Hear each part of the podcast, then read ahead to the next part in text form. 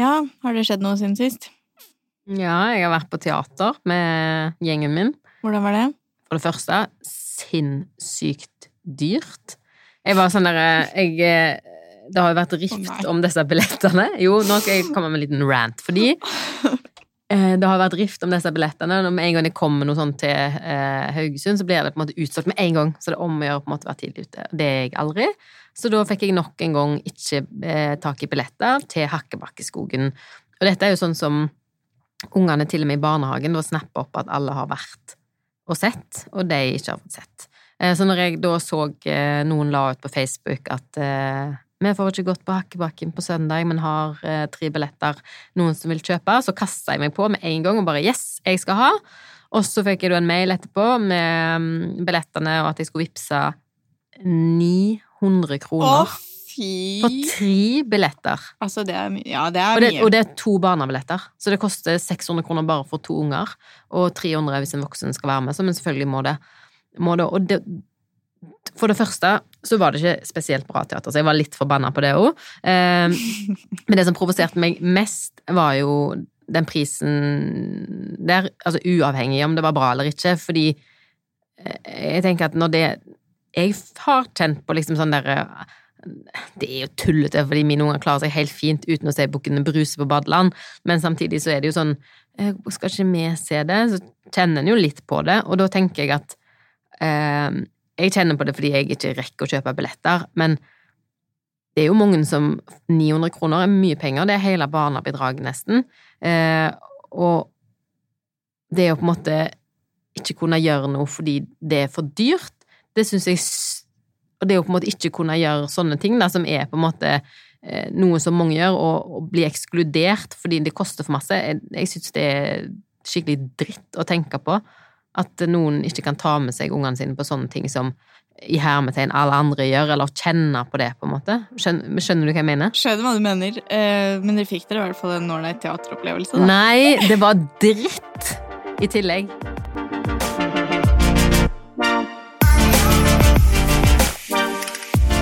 Hei og velkommen til God mor. Siste episode av God mor. eh, En podkast hvor vi i ni episoder nå har prøvd å finne ut av hva det vil si å være en eh, god mor.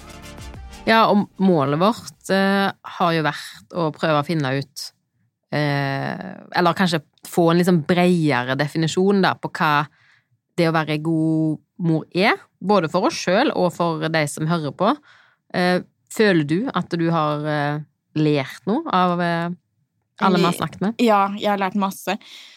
Og um, som jeg har sagt tidligere, og som du nevner, er det én ting jeg på en måte skulle ønske at vi kunne oppnå, så er det en litt rausere definisjon av det å være en god mor, og det føler jeg jo at jeg har fått bekrefta at eh, det er et ganske raust begrep som, som vi bør bruke veldig åpent, fordi at em, det er liksom ikke alle de der små tingene eh, bra og dårlige som man gjør, som definerer om du er en eh, god eller dårlig mor, og det er heller ikke hvilken situasjon du står i. Det er ikke det at eh, hva- slags på en måte sivilstatus du har, eller hva slags bakgrunn du har, som definerer om du er en god mor. Det er, det er liksom det overordna, måten du er til stede for barna dine og på en måte elsker barna dine med alt du har, da, som, eh, som, som er det som definerer om, om du er en god mor eller ikke. Og det å være en god mor, det kan man være på veldig mange forskjellige måter.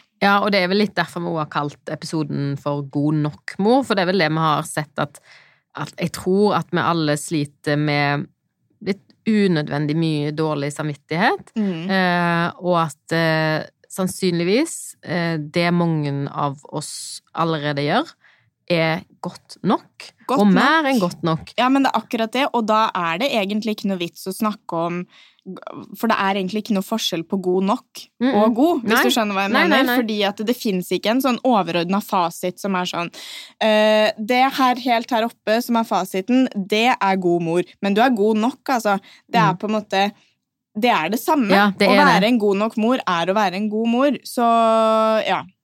Og vi har jo snakket med masse forskjellige gjester og eksperter Men det er jo en person som vi ikke har snakket med ennå, og det er det O store oraklet.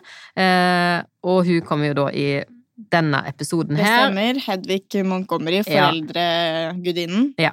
Eh, så da skal vi kanskje få noen endelige svar da, på hva det vil si å være ei god nok mor. Ja.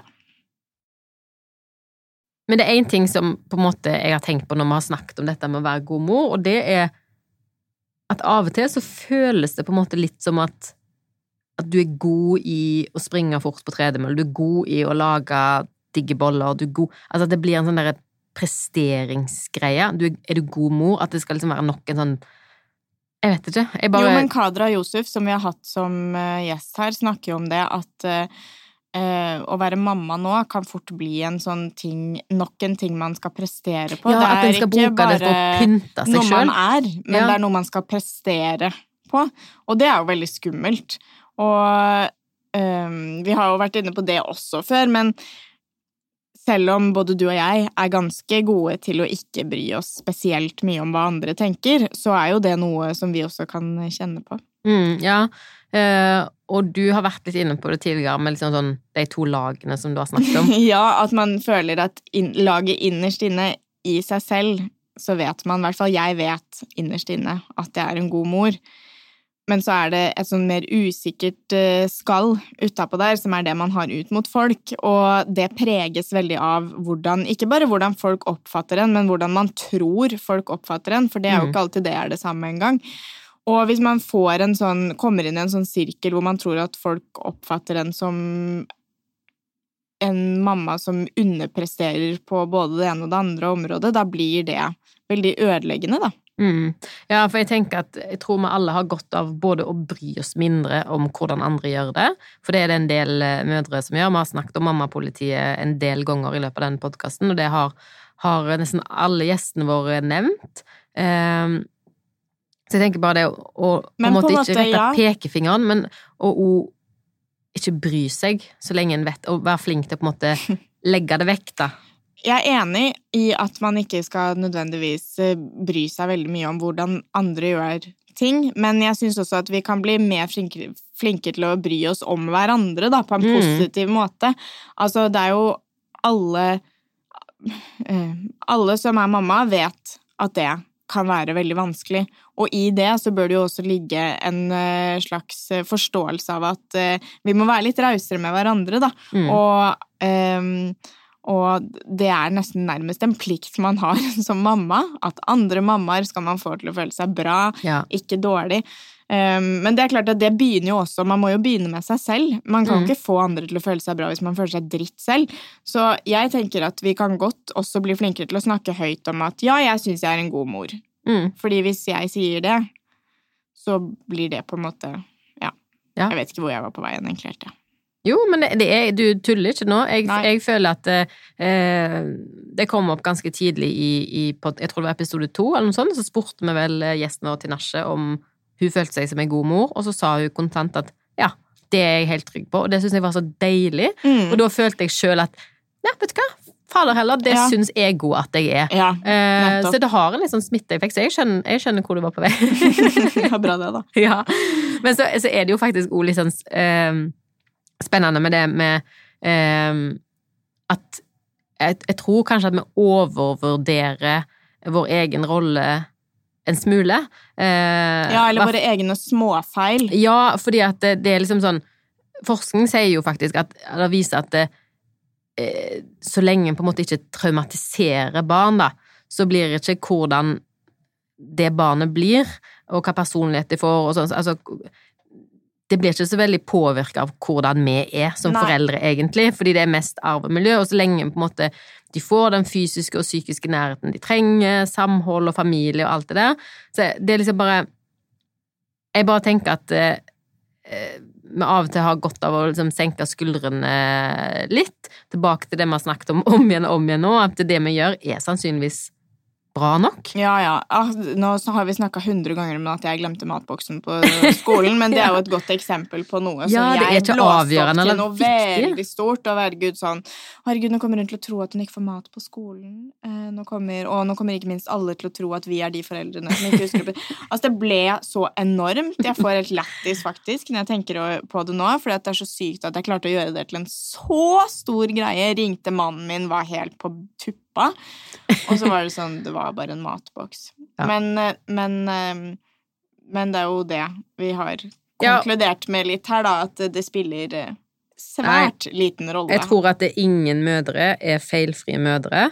Eh, da tror jeg en har dårlig refleksjonsevne, i så fall, hvis en tror at en Hvis er perfekt. er. Så jeg tenker at eh, det å reflektere, det snakket jo han eh, barnelegen og firebarnspappaen som var i den pappaepisoden om henne, at, det- at det å på en måte ta noen avsjekk innimellom og liksom sånne oppsummeringer sånn totalt, at eh, jo, men, men det står bra til, liksom. Ja, og han sa det jo veldig fint at eh, ja, nei, herregud, jeg har jo gjort masse feil opp igjennom, gjort dumme ting og dumme valg som pappa, men når på en måte selvangivelsen eh, skal gjøres opp, så ender jeg nok på pluss. Ja, altså det er jo Og det er jo egentlig veldig fint sagt, Ja. for det betyr at helt sånn overordna så har man gjort sitt og vel så det, og man Mm. har prestert eh, bra nok. Ja, og jeg tror at så lenge på en måte alle mister hodet iblant, alle gjør eh, ting som en ikke er kanskje superfornøyd med fordi en har vært stressa, eller eh, en klarer ikke alt en hadde sett for seg at en skulle klare, eller Altså, en gjør feil hele tida, og bare det å på en måte Hvis en føler en virkelig har gjort noe galt, altså istedenfor å tenke at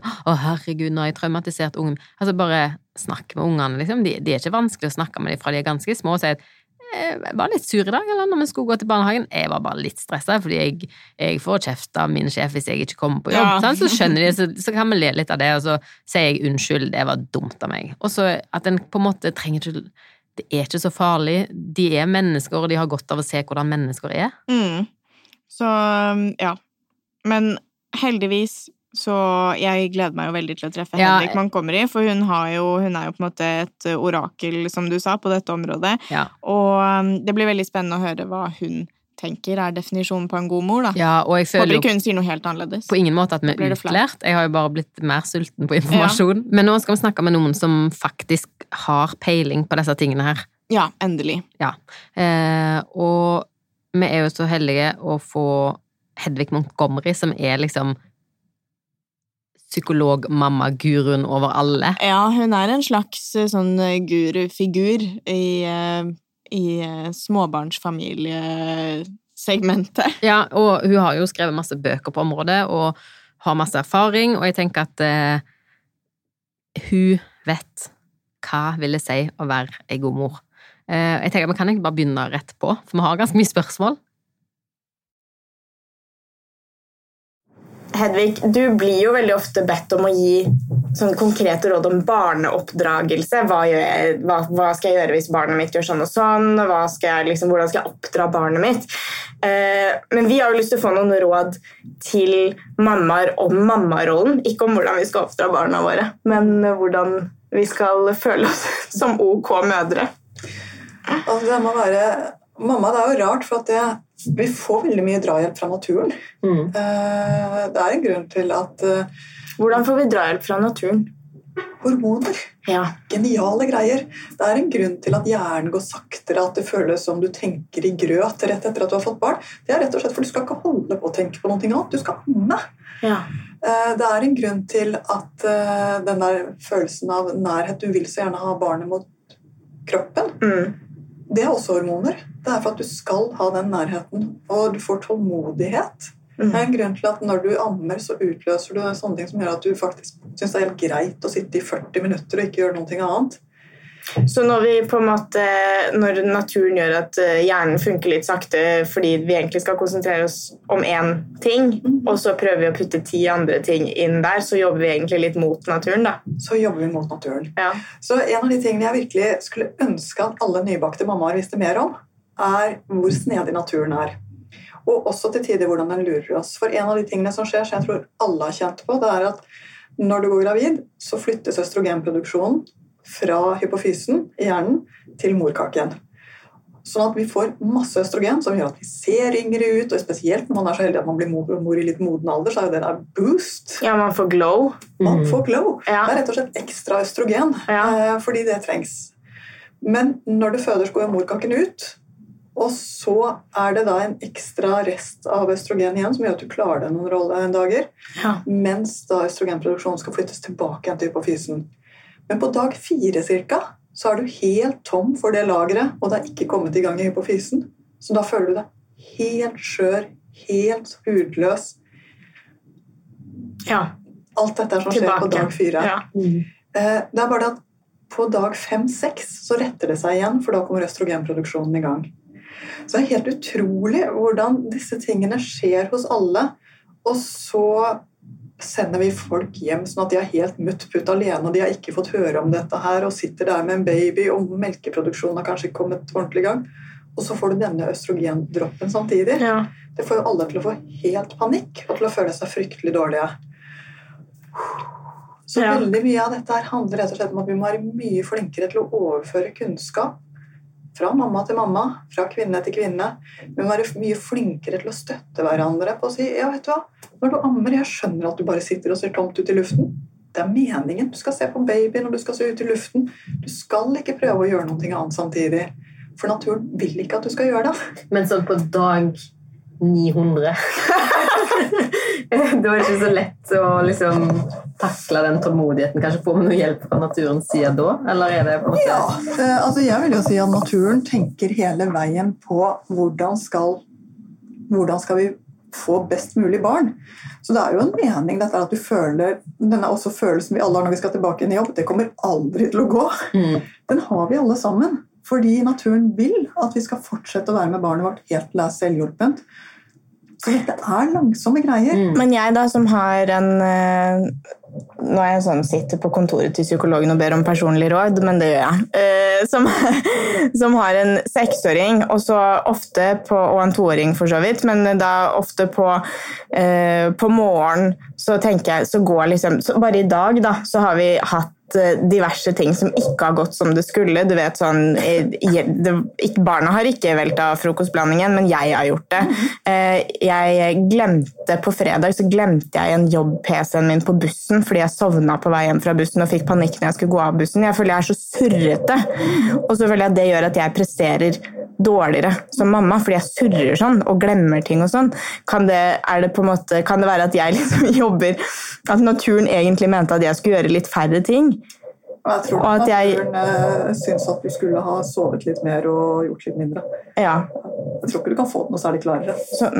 Men dessuten, shit happens. Og det Ja. gjør det for oss alle sammen. Eh, og det der å, å benytte den deilige turen på bussen til å sove litt, og så våkner du i panikk Jeg tror ikke du er førstemann som har gjort det. Og at det ligger igjen altså, Det er bare å høre med hittegodskontoret hva som ligger igjen. Jeg tror Ja. ganske mange, mye er fra. Ja. Ja. Ja. Men hvordan opplever du Du møter jo sikkert en del familier. Hvordan opplever du at selvtilliten til, til mødre er? Jeg må bare si, jeg syns jevnt over mammaer gjør en fantastisk jobb. Jeg synes jevnt over Mammaer er veldig klar over hvor viktig jobb det er å være med barnet sitt. Jeg syns vi har tidenes beste foreldregenerasjon på mange måter. Eh, Men jeg tror at vi blir lurt. Jeg tror vi blir lurt av eh, at allting ser ut til å gå så lett for alle andre. At allting ser ut til å gå så fort. At allting ser ut til at ja, men det kan du vel bare gjøre. Du kan bare oppdatere mens du lager middag. Eh, Nei, du kan faktisk ikke det. Jeg tror også at våre forventninger til som jeg tror har vært i alle tider, men jeg tror alle førstegangsmødre får helt sjokk. For de tenker hva er det for noe alle andre har pratet om, hvor vanskelig kan det være? ja. Ganske vanskelig. Ganske vanskelig. Og så tror jeg også at det er én ting til, og det er at vi hjelper hverandre altfor lite. Uh, vi Altså vi mammaer. vi mammaer vi skulle vært mye mer uh, Hun som nettopp har fått barn, skulle fått mye mer hjelp med å lage mat og med å vaske og med å liksom få tid til å komme i tralten. Eh, Mm. både mammaer imellom og over generasjonene så skulle vi ha Vi trenger rett og slett hverandre. Og jeg tror av og til vi ser på mamma og barn for smått. Åh, men tror du det kan være litt sånn jeg, jeg, på en måte Når du sier det, så tenker jeg sånn ja, det gir mening. Vi må hjelpe hverandre mer, og vi må vaske hus til hverandre holdt jeg på å si, og gi hverandre mat når vi har fått barn. og sånn. Men så er det litt sånn kulturelt at det har blitt litt sånn at man liksom ikke skal gjøre det. At man skal klare det sjøl. Jeg tror faktisk at selv om jeg var helt i ørska da jeg hadde fått min, min andre datter, og liksom det var to barn, og det var liksom, skjønte ikke opp ned på noen ting Hvis noen hadde kommet og sagt sånn Jeg vasker huset ditt og lager middag, så tror jeg jeg hadde sagt nei. Jeg vet ikke hvorfor, da, men jeg, jeg tror jeg hadde sagt nei. Og det er interessant, fordi evnen til å ta imot hjelp er ganske avgjørende for hvor lykkelige vi blir. Eh, det å kunne ta imot hjelp når livet raser, er en av de tingene som, som gjør at det går bedre. Mm. Og jeg tror at denne ideen om at ikke selvhjulpenhet, for det er til og med selvhjulpenhet på sånn cellenivå. Ja. Bare meg skal klare meg selv. Mm. Det er vi mennesker ikke laget for. Vi er laget for å være sammen, vi er laget for kommunikasjon, vi er laget for å be om hjelp og få hjelp. Og så er det akkurat som om vi har glemt det. Eh, ja. Og jeg tror ikke du er alene om å tenke sånn. Eh, og det det fører til, er jo selvfølgelig at vi blir enda mer forbanna på den vi har fått barn med. Som viser seg at eh, han er en helt normal mann. ja, jeg skulle til å si at jeg tror mannen min eh, hadde vært veldig sånn Ja, dette er jeg helt enig i, fordi at hvis han skal ta med seg barna ut eller et eller annet, sånn at jeg liksom skal sove, for vi sover så dårlig, da. Og så når han kommer tilbake, så har jo ikke jeg ligget på sofaen da jeg har gjort 100 andre ting, for jeg følte at liksom, da måtte jeg få gjort det. Jeg kan ikke bruke tid på det. Da blir han sånn Åh, men det er veldig irriterende at du ikke kan ta imot det jeg prøver å gi deg, som mm. er tid til å ligge og glo ut i lufta. Mm. For det gjør du jo aldri. Eller lese en bok, eller gjøre noe som ikke, ikke ta opp PC-en, ikke brette klær, ikke gjøre et eller annet sånt. Men du, du velger jo ikke du velger jo ikke ta imot det jeg prøver å gi deg. Og han aner ikke hvor vanskelig det er å ta imot. Nei, hører du, Evin, det er veldig vanskelig å ta imot. Du aner ikke hvor vanskelig det er å ta imot. det er ganske vrient. Eh, men jeg tror nok at dette gjør at veldig mange mammaer føler seg dårligere enn det vi egentlig trenger. Fordi vi føler at det er jeg individuelt, som bare meg, som skal få til alt det store som et barn trenger. Eh, og i tillegg ta vare på et eget liv og se bra ut på Insta og liksom alt dette andre vi også skal. Mm. Det blir litt too much for oss. Ja, er du flink til å ta imot hjelp? Sonja? Mm, ja, men jeg er kanskje for dårlig til å be om det. Jeg, jeg, burde sikkert bedt om det, så hadde jeg fått mer hjelp som jeg hadde trengt. Hvis jeg hadde spurt mer. Ja, Hvis eh. Arild tar med seg barna ut, da legger du deg og slapper av? Nei.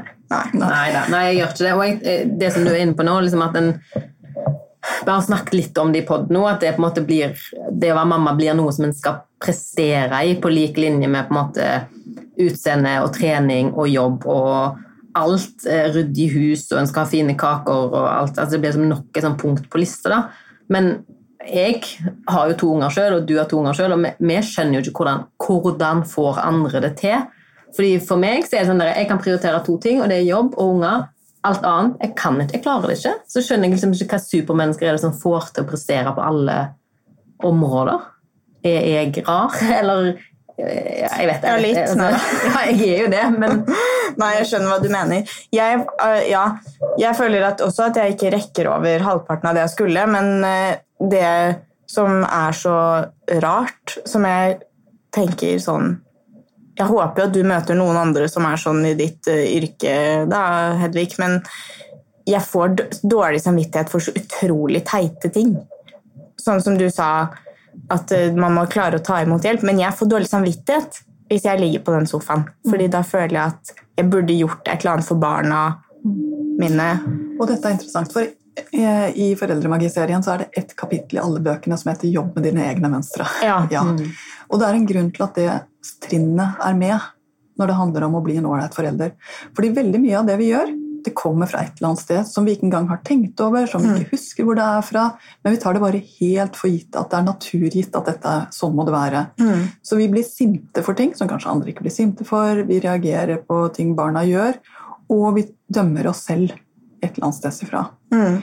Og det er klart Dette er motorveier inni hjernen som gjør at det går så fort. Og når jeg sier det går an å tenke trøkkrøtterstier, det går an å ta imot hjelp, så er det ganske Det virker tungvint for deg. Mm. For det er mye raskere for deg å brette tøyet. Ja, det er det. ute. Det er liksom motorveien hos deg. Ja. Og så har jeg allerede så har jeg dårlig samvittighet for at jeg trengte fri fra barna mine. Så det er jo utgangspunktet er jo at jeg har dritdårlig samvittighet for det. fordi hva slags menneske er det som trenger fri fra sine egne barn? Hun må i hvert fall klare å brette tøyet. Ja, Ja. Så da må, jeg da må jeg kompensere med et eller annet, sånn at jeg i hvert fall ikke har vært Jeg har, jeg har ikke hatt fri for å gjøre ingenting. Det blir, Mm. Der går grensen. Du liksom. ferdigere på en måte for deg sjøl. Ja, fordi utgangspunktet er jo at, eh, at jeg har dårlig samvittighet. Ja. Og her tror jeg at det er litt to ting som krasjer. Det ene er annengenerasjons arbeidende kvinner. Ja. Som kommer fra ganske opptatte mødre. eh, Veldig mange. Mm. Eh, Og som har lært seg at det å hele tiden holde tempo er en verdi. Mm. Og så krasjer man da med motreaksjonen på dette, som er at du må da klare å ha eh, sunne, morsomme, fargerike matpakker, cupcakes, og ikke skal det være nøkkelbarn. Så bare sånn Ja. får vi en implosjon av dårlig samvittighet og egentlig ikke noe spesielt til nytte for noen. Eh, så jeg tror det er, det er to ting i tidsånden som til sammen trekker dagens mammaer ned i den der dårlig samvittighet-fella. Du, du har jo snakket om tidligere, og du var litt inne på det også nå, med det med eh, foreldregenerasjoner. Hva tenker du på en måte er typisk for liksom, denne mammagenerasjonen? Jeg tror nok at det å virkelig ville gått eh, og skulle være litt mer til stede enn det eh, 80-tallsmammaene var, ligger veldig for eh, mammaene i dag. Og det skjønner jeg, for på 80-tallet var det litt sånn det var sjokopops og nøkkelbarn, og ting gikk litt eh, Ja. veggimellom. Og Ja. på en måte var det fritt, men på den annen side var det ganske ensomt å være barn. Uh, og nå har vi liksom gått fra sjokopops til sukkerfritt. Det er liksom helt sånn Ja. Ja. Ja. Det går så fullstendig i andre retningen. Ja. Og så blir det litt tullete, det også. Ja. For innimellom kan faktisk eh, barn gå hjem selv og synes det er innmari ålreit å være hjemme en time. Eh, Jeg tror dagens unge kommer til å savne det. Mm. Innimellom så er det helt ålreit å ta seg en eh, deilig skål med sjokopops og, og kose seg med det. Mm. Eh, mens, ja. mens dagens mammaer har jo gått nå i så veldig langt den andre veien. Så det å finne denne balansen jeg tror Hver generasjon reagerer jo på noe. Hver generasjon prøver å finne sin måte som er litt bedre å gjøre, og det syns jeg er veldig fint. Men da gjelder det å gjøre det på en måte som ikke bare er autopilot og slå ut i andre enden, men som er å, å prøve å være litt klokere. Mm. Og tenke over dette fra barnets perspektiv, og også denne litt langsomme at jeg snakker om hvordan generasjoner endrer seg. De gjør jo det. Men utviklingen, det å få barn, er same same. Det har vi gjort så lenge det har vært Ja. mennesker på jordas overflate. Eh, Så det å også ha litt tillit til den tyngdekraften tror jeg vi har godt av. Mm. Men tror du av og til at vi på en måte overvurderer vår egen rolle som mødre? At eh, det vi gjør, kanskje ikke på, altså det som vi sitter med dårlig samvittighet for, det kanskje ikke påvirker ungene våre så mye? Altså, jeg må bare si, Barn trenger jo store linjer. Eh, og det de trenger, er basically trygghet. Eh, eh, rett og slett trøst når de trenger det, og, og at det er noen der. Eh, og at hjemmet er sikret sånn noenlunde. Ja. Og så trenger de at de får lov til å gjøre ting i takt med at de vokser, strekke seg etter nye ting, komme opp de skrittene etter hvert som de interesserer seg for nye ting. At de får liksom den inputen. Men har de trygghet og input, så klarer de seg. Eh, Og jeg må si at jeg syns det er fascinerende hvor uendelig mange måter det finnes å leve lykkelig på i en familie. Man kan spise så forskjellige ting, man kan gjøre så forskjellige ting, man kan synge forskjellige ting. Altså det er Hele denne ideen om at vi skal finne en oppskrift på det, er egentlig ikke nødvendig. Fordi det finnes så utrolig mye som er riktig. Eh, Og siden dere er inne på dette med, med, med god mor, betyr det at det er mange, mange måter å være mamma på? Ja, så lenge du klarer de tre helt grunnleggende tingene, nemlig å vise barnet ditt at er det noe som er gærent, har du det dårlig, så er jeg her for deg. Klarer du å vise barnet at du hører til i familien vår, jeg er glad for at du finnes. Og klarer du å vise barnet at ja, vet du hva, av og til er livet akkurat sånn, og jeg skjønner at det er vanskelig, men det finnes en vei ut av det. Rett og slett forstå barnets følelser og, og vise vei når barnet står fast. Klarer du de tre, så er allting annet er litt sånn om du spiser litt mer kjøtt eller litt mer kake, er litt Om du legger litt før eller litt etterpå. så lenge det blir nok timer i søvn.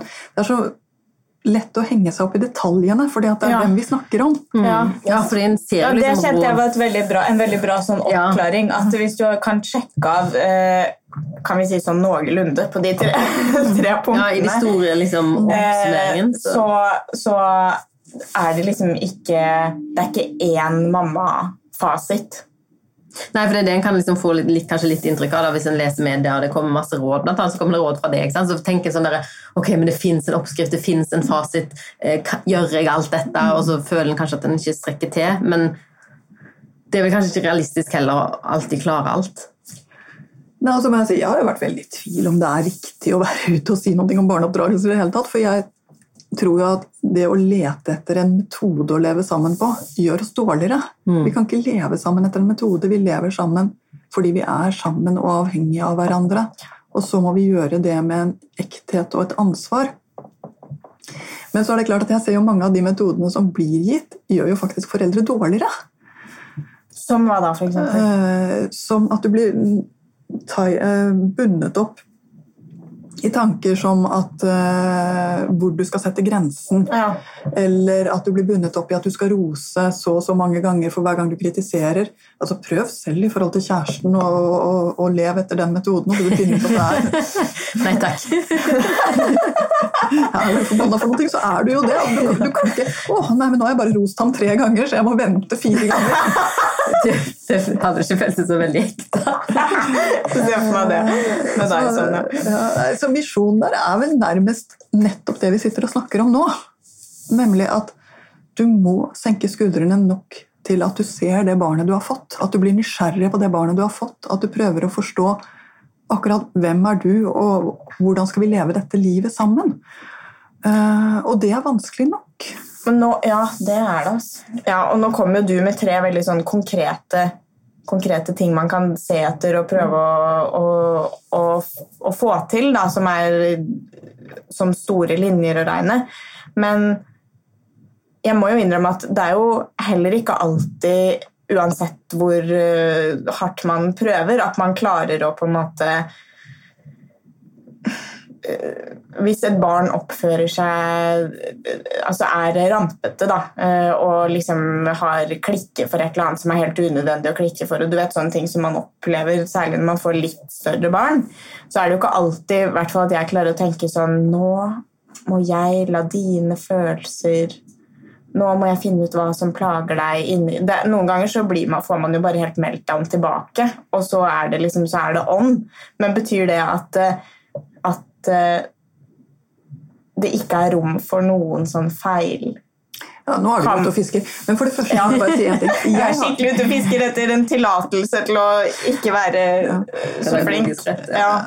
altså, for det første så er det jo noen ting å være klar over. Det er at jeg har ikke sagt at du til enhver situasjon så er det barnet som har rett. Tvert imot. Altså, barn er barn. De reagerer på ting som de er nødt til å reagere på, for de har ikke opplevd det før, eller de har ikke prøvd det før. eller de Ja. vet, altså, Det er massevis av ting der som går i alle veier. I tillegg så har de Hjernen er ikke moden nok til at de klarer å håndtere følelsene sine noe særlig godt. sånn at når de har meltdown, så Vi vet hvor vanskelig det er for oss å ha meltdown Ja. og, og hente oss inn igjen. Det er mye vanskeligere for barn. Fordi de ikke er ferdig utviklet, rett og slett. Og grunnen til at jeg sier det sånn, det betyr nemlig, og det skal du være klar over, det er at for deg er det vanskelig når ting stormer, for barn er det helt umulig. ja, ikke sant? Sånn at du skal bare vite at i alle disse situasjonene, store og små, så er det tross alt du som har de beste forutsetningene. Bedre enn barnet ditt. Eh, Jeg syns det er så vanskelig den balansen mellom på en måte å være oppdragen og grensesettende, men samtidig forstå at eh, det er ikke så lett for deg heller, lille menneske. For jeg skjønner jo det, men jeg syns det er vanskelig. Kjempevanskelig. Men nå kommer den gode nyheten, og dette har vi visst lenge siden 60-tallet. Og det er at Hvis vi deler inn foreldre etter hvordan de oppdrar barna sine, hvor én gruppe gjør allting så å si etter boka Det er sjelden det glipper. Ja. Ja. Og så har vi én gruppe som uh, gjør ting stort sett sånn som det skal gjøres. Det glipper innimellom, men det er ikke så ofte. Uh, altså det vil si, ja, det kan skje i et liv, på en måte. Ja. Eh, og så har vi den gruppen som gjør ting mye og ofte feil. Så vil vi finne at dårligst går det med de barna som har foreldre som gjør ting mye ofte feil. Det skulle bare mangle. Selvfølgelig. Men på andreplass kommer de som nesten, har foreldre som gjør nesten allting riktig. Eh, ok, og det kan man jo undre seg på. Hva kommer det av? Uh, mens den gruppen barn som har foreldre som stort sett klarer seg sånn noenlunde, og som sier unnskyld når det går gærent for dem, Ja. de er de som klarer seg best. Hvorfor det? Neida. Jo, og det, det er jo ganske, Dette har man jo spekulert mye i, Ja. men grunnen til det er nok rett og slett at hvorfor skal man ikke komme best ut hvis man gjør alt helt riktig? fordi barn vil ikke leve sammen med pappfigurer eller barbiedokker. De har lyst til å leve sammen med ordentlige mennesker. mennesker. Og de lærer seg å reparere, lærer seg å si unnskyld, lærer seg å være ærlige Mm. av å se voksne som lever ærlige og ålreite liv. Mm. Så jeg tror rett og slett dette her at det blir mer et menneskelig liv Mm. som barna kan strekke seg inn i etter og, og forstå at de selv skal leve en dag, Mm. enn når de har too perfect. Mm. Så sånn sett så ser vi ikke etter Og så er det en fjerde gruppe, og det er faktisk ikke noe spesielt vellykket gruppe. Det er de som vakler mellom disse tre, Mm. eh, og som er litt av alt. Ja. Eh, og det er ikke noe spesielt vellykket. Nei. Ja, det, det skjønner jeg faktisk. Ja, eh, sånn at eh, jeg gjør jo også at jeg tenker at det å jobbe med de lange linjene hos deg som forelder, det å rett og slett være litt på jakt etter hvordan vil jeg reagere, hva er det som skjer i de situasjonene hvor det er total meltdown, i de Mm. situasjonene at jeg etterpå sier til barnet mitt unnskyld at jeg eh, gikk sånn, eh, at det ble sånn i stad. Mm. Det var ikke meningen jeg skulle ha håndtert den litt bedre. Så er det, det er en fin ting for barn å høre. Det gir dem Mm. liksom en følelse av at ok, jeg blir tatt på alvor, og, og mamma skjønner dette. Ja. Eh, og så må du jo da prøve å tenke etter hva er det for noe som skjer i de situasjonene. Hva er det som gjør at jeg reagerer på den måten? Hvordan Bare nysgjerrig, er du i gruppe én eller to? Nei. Det får vi jo bare se når barna mine blir voksne, hva, hva, de, hva de sier. for noe. På mange måter er det jo de som har fasit. Eh, Jeg syns jo ikke jeg er noen på noen måte noen fantastisk mamma, bl.a. fordi jeg jo også har for mye i livet mitt. Mm. Eh, og jeg kjenner spesielt nå at jeg kjører det for hardt. Eh, det er ikke noe fordel for barn som trenger at jeg har hukommelse nok til å huske de tingene som de glemmer av lekser og greier og gymtøy og sånne ting. Eh, nå er jeg like bakpå som det de er. Så jeg syns hjernen min fungerer som en middels eh, tiåring. Ja, sånn som jeg sier at jeg surrer. Ja, jeg syns jo ikke det er noe sånn eh, Og jeg har ikke noe lyst til å fortsette å være sånn som mamma helt til de flytter hjemmefra. Jeg skjønner at jeg må ta ned noen ting her.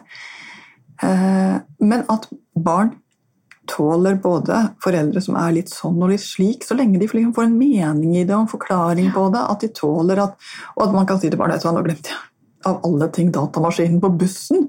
Eh, Det må jeg bare fikse opp i. Eh, Det er helt ålreit for dem. Mm. Men det er klart at hvis du går helt i svart og hater deg selv og sitter på soverommet og gråter mens barna står utenfor og ikke får middag, da har vi et problem. Ja. Fordi du er så lei deg for at du har glemt Det gjorde jeg ikke, det er behov for å presisere. Jeg, Eh, Nei, men, det, men jeg sier det sånn fordi det er jo da det begynner. Ja. Det er da det tipper til å bli dårlig. Ja. ja. Eh, Men når du kommer hjem og sier Sorry, nå er jeg helt ute, for nå har jeg glemt datamaskinen. nå må jeg bruke tid på... Både så viser du dem noen ting om hvordan livet henger sammen. Ja. Du lærer bort noen ting. Eh, Og når de på et eller annet tidspunkt, og jeg lover at de kommer til å glemme et eller annet på bussen, Ja. eh, så kommer de til å i hvert fall vite at ja, men sånt skjer faktisk, og de kommer ikke til å føle seg som helt mislykkede mennesker. Mm. Så det er igjen en grunn til at god nok mor er god nok, Ja. og faktisk bedre enn perfekt. Ja. Det er jo helt fantastisk melding å få. Ja, det Både sånn for meg sjøl, men nå tenker jeg liksom at vi kan få ut det til de som hører på. For jeg Mm. tror jo at det er det mange av oss sliter med. da. Det er den liksom Mm. dårlige samvittigheten for de småtingene hele tida, eller at en på en måte Ja, jeg syns det er veldig oppløftende at det du sier med at barn også vil ha ekte mennesker. Fordi vi er jo på en måte Ekte mennesker har jo følelser og er, gjør feil iblant, men ekte mennesker eh, elsker jo også mye bedre, da, enn folk som ikke som, som følger en eh. Som bare følger en oppskrift for å følge oppskriften. Og jeg må bare si at det, det ser jeg jo. Altså, hva er det som får barn til å vokse og trives? Jo, det er at man ler sammen. Altså, Mm. Sånne ting. Eh, mens det snakker vi jo ikke så mye om når vi skal si noe om hva barn trenger. Men vi trenger jo latter. Mm. Eh, hva er det noe barn trives med? Jo, de trives med at noen At det skjer ting. Altså at det er et eller annet som er oss. Mm. Uh, og de kan være ganske stolte av sin surrete mamma. De, de er jo stort sett ganske stolte av uh, foreldrene sine. Mm. Men vi må bare passe på den der når vi bikker over til å bli selvopptatte og unyttige. Og det er også problemet med dårlig samvittighet. Har vi for mye dårlig samvittighet for tulleting, så blir vi jo ikke kontaktbare for barna. Mm. For da går vi og surrer med vår egen dårlige samvittighet istedenfor ja. å liksom si hei. Hvordan går det? Ja. Hva tenker du på en måte hvis vi skal eh, prøve å komme med et råd da, til, til, mødre liksom til, sånn generelt til mammagenerasjonen der ute nå? Hva er liksom det beste rådet? Hva er det kanskje folk sliter mest med, eller på en måte trenger å høre mest? tror du? Jeg vet ikke, for jeg må også si det er så mye forskjellig som mm. pågår i hver familie. Eh, men jeg tror jo at det å være klar over at både det å kunne litt om barn og rett og slett kunne litt om de tingene som vi begynte å snakke om, nemlig hva er det for noe som skjer i en familie, både med mamma og med barna. Mm. Det å huske på at dine egne mønstre betyr noe, og at du må se over hva det er for noe du har med deg inn mm. i den mammarollen. Og så må du alltid huske på at barnet er bare seg selv. De kommer og har sine greier. Det er så mye genetikk ute og går. Mm. Uh, og det vet man om man har fått mer enn ett barn. Man husker bestemt å ha født i deres tilfelle begge to. Mm. Uh, men de kommer jo ut og er helt forskjellige. Én kan være full av liv, og én kan trenges å lokkes ut på dans. Én kan trenges å ja lære seg å bruke mer penger, for han er så forsiktig, mens en annen bruker penger på begge hender. Man må lære dem å spare. Altså, det er mm. et eller annet med å være klar over at miksen i hver familie er unik, mm. og barna bidrar til den miksen. Eh, og det å beholde nysgjerrigheten for barna sine. Hvem er du? Hva er det som skjer? Hva er det som utvikler seg her? Eh, lage mye mer rom for barna. Mm. Eh, så skulle jeg gitt ett råd, så er det ikke bestem deg for hva slags barn du vil ha. Mm. Vent 20 år og se hva du har fått. Mm. Hvis, det, hvis det, skal være sånn Det føler jeg at jeg er ganske god på, faktisk. Ja. Hvis jeg kan si det. Ja. jo, altså, jeg tenker at det er jo sikkert sånn foreldre, forskjellige foreldrefaser. Sant? Det er liksom eh, babytiden og småbarnstid og ungdom. Altså, hvis du skal si noe om det som kanskje vi snakker mest om, det som er sånn ett til seks år mm. eh, Hvis en kan ta det under én fase, da, måte, hva er det som skjer da, og hva er det som kreves da? I barnehageårene altså Det skjer jo en helt fantastisk reise i barnehageårene. Barna går jo fra å komme inn i barnehagen som små bowlingkjegler som detter over ende for allting, til å gå ut som små mennesker med sekk på ryggen, eh, mm. og som er fulle av fantasi og virkelyst og språk. Det er jo en veldig rar reise. Mm. Og en veldig fin reise. Jeg tror at det viktigste å huske på i denne alderen her, det er at barna klarer ikke å uttrykke så forferdelig mye. Det de forteller, er liksom bare toppen av isfjellet. For det er så mye som skjer som de ikke klarer å uttrykke. De klarer ikke å fortelle hele drømmene sine. De klarer ikke å fortelle en historie med begynnelse, midt og slutt.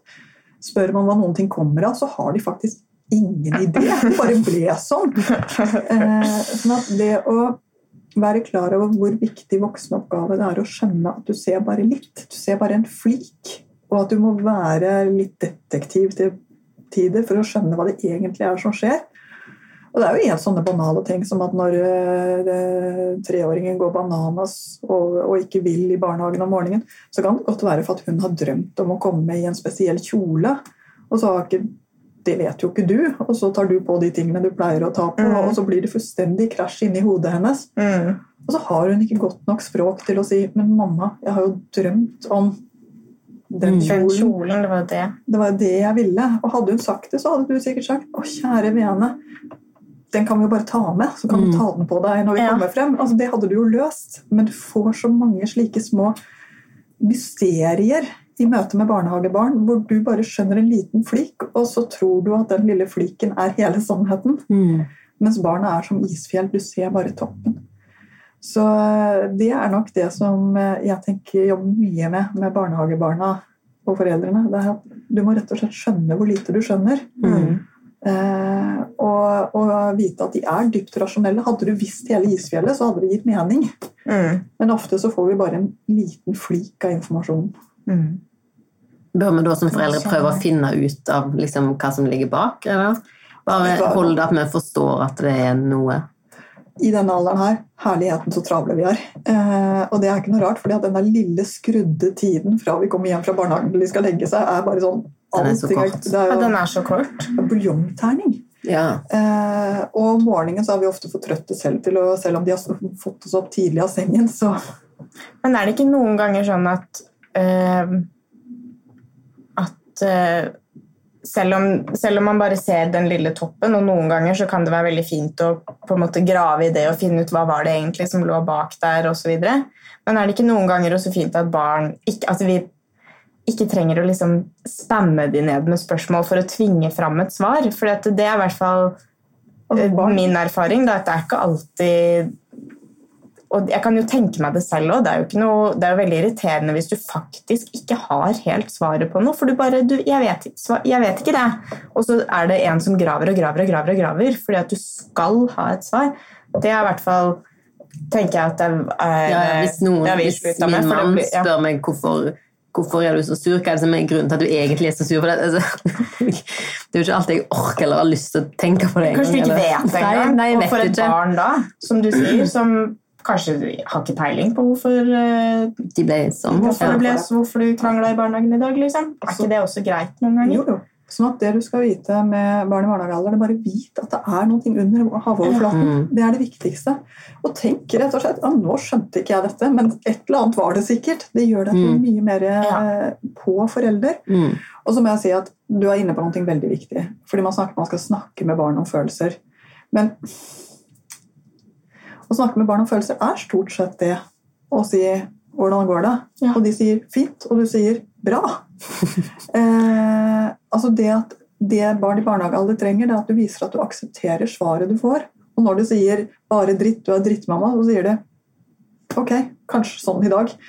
Eh, når de lærer seg at du tar imot det de har å si, så vil de føle seg tryggere til å fortelle deg når du virkelig har noe på hjertet Mm. senere i livet. Mm. Fordi det er senere i livet. Mm. Så i barnehagealder skal du stort sett bare legge et godt grunnlag for at bli kjent. Mm. Lek med hverandre. Vær i det det er å, å bli familie.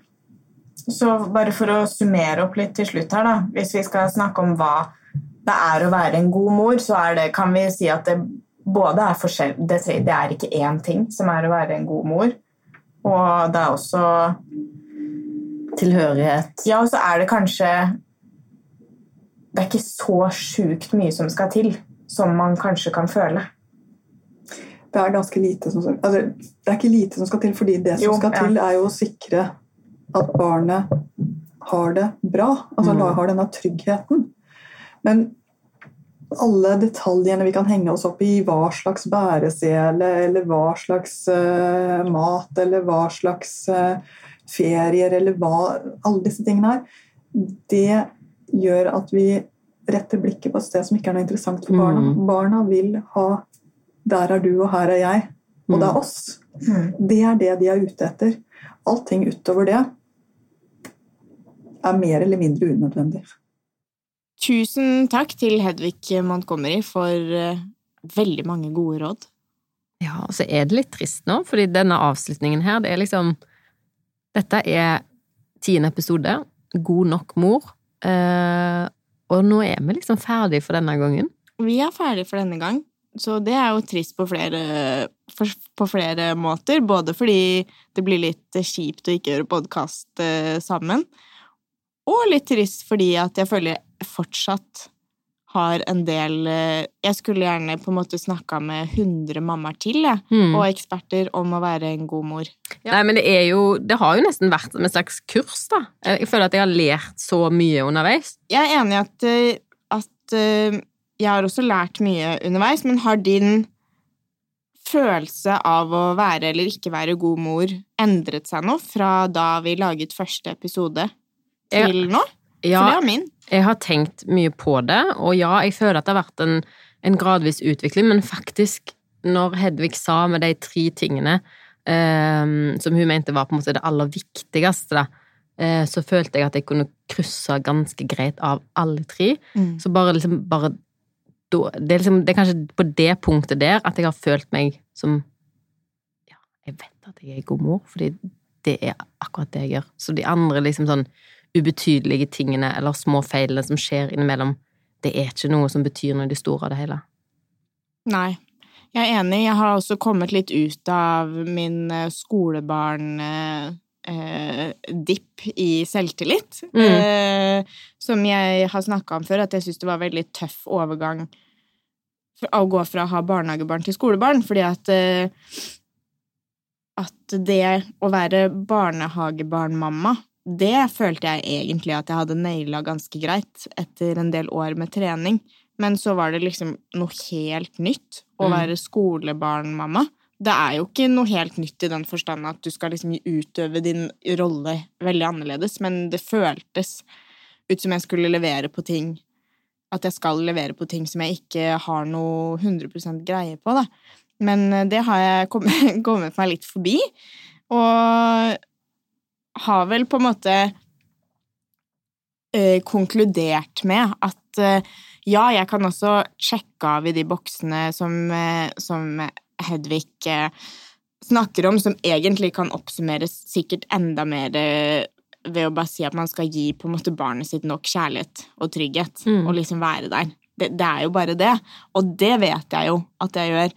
Um, så, så Men det jeg kjenner at alle, eh, nesten eh, alle de ekspertene, de, fag, de liksom fagpersonene vi har hatt her inne, som har snakka om det med å ha dårlig samvittighet og sånn, har jo sagt at eh, det må man på en måte bare slutte med, for det blir ikke bra for noen. Ubrukelig følelse. Ubrukelig følelse, eh, men vanskelig å bli kvitt. Men det er på en måte også et ansvar man har litt, da. Å kunne ta imot hjelp og uten å ha dårlig samvittighet og liksom jobbe med det. Og det tror jeg vel er det jeg kanskje tenker at det er det jeg Prøve å ja, prøv å ta litt omveier fra de motorveiene som ligger Ja, i hjernen. Ja, det må jeg bli flinkere til. Uh, ja.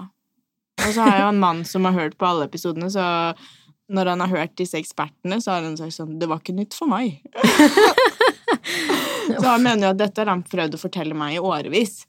Eh, at eh, Men det ligger noe, kanskje noe i det ordet, at vi kanskje overkompliserer ting og gjør mer enn, og gaper over mer enn vi kanskje burde. Ja. For jeg føler jo litt sånn, og dette er ikke vondt ment til menn eh, i det hele tatt, men jeg tror i hvert fall av og til tenker jeg «Åh, men, ja, men det, det, det er så jævlig enkelt for deg, fordi de tenker så enkelt, men av og til så er det en gave.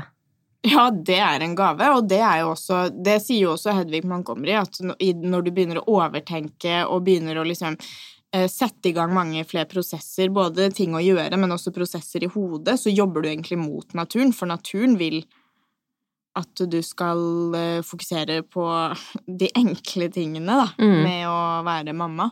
Føler du deg som en god mor? Ja. Føler meg ikke så verst, ass. Hva med deg? god nok. Ja, Da er vi i mål, da. Mm.